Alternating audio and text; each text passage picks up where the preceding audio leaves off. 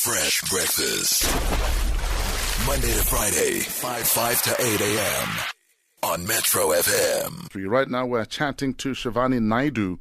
Uh, good morning, Shavani. Good morning, everyone. Thank you for hanging out with us. You're marketing manager TransUnion, right? That's correct. And we are talking money in relationships. What is a bigger problem in a relationship? No money or a lot of money?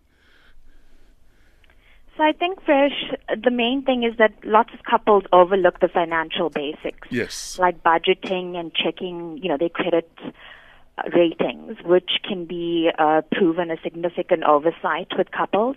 So I think it's important for couples to discuss financial goals, debt payments, and overall expectations um, when you're in a relationship.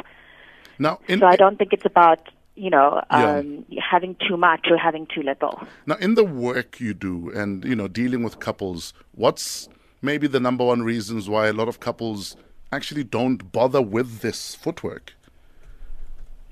I think people fear knowing their credit, and I think that's a lot of the time we, you know, we have people uh, come through to our bureau um, only when they realize they haven't had that loan approved, or they have some sort of negative listing on their credit um, record. And I think it's just the fear of not wanting to know what your financial um, situation is. How important is it for me to disclose all my debts to my partner? So I think being in a relationship and, you know, it, it's a joint partnership.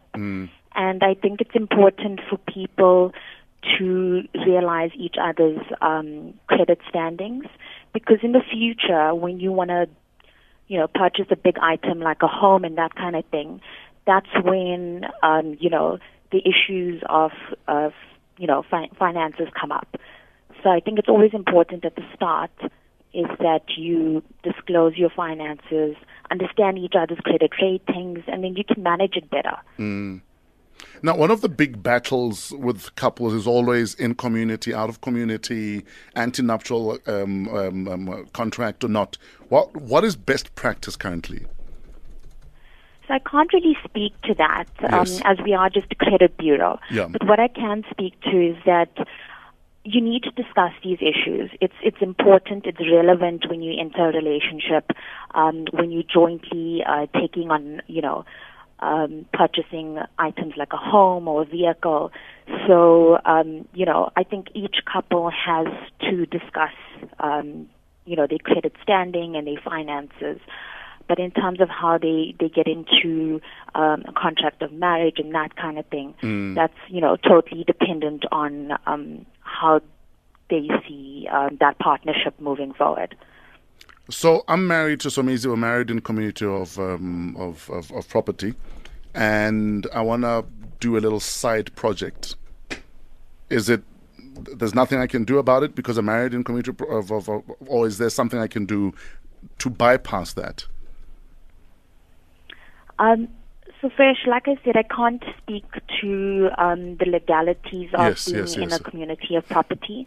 But what I can say is that it, it's always best to be transparent with your partner, especially around finances. Um, you know, we, we find that 38% of um, couples engaged don't even know what the credit standing of their partners are, and they don't actually even speak about it. So you know that's that's a bit concerning, um, considering we have about 24 million credit active South Africans out there. Sure.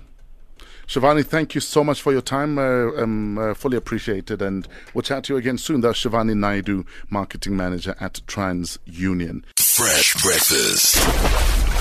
Monday to Friday, 5 5 to 8 a.m. on Metro FM.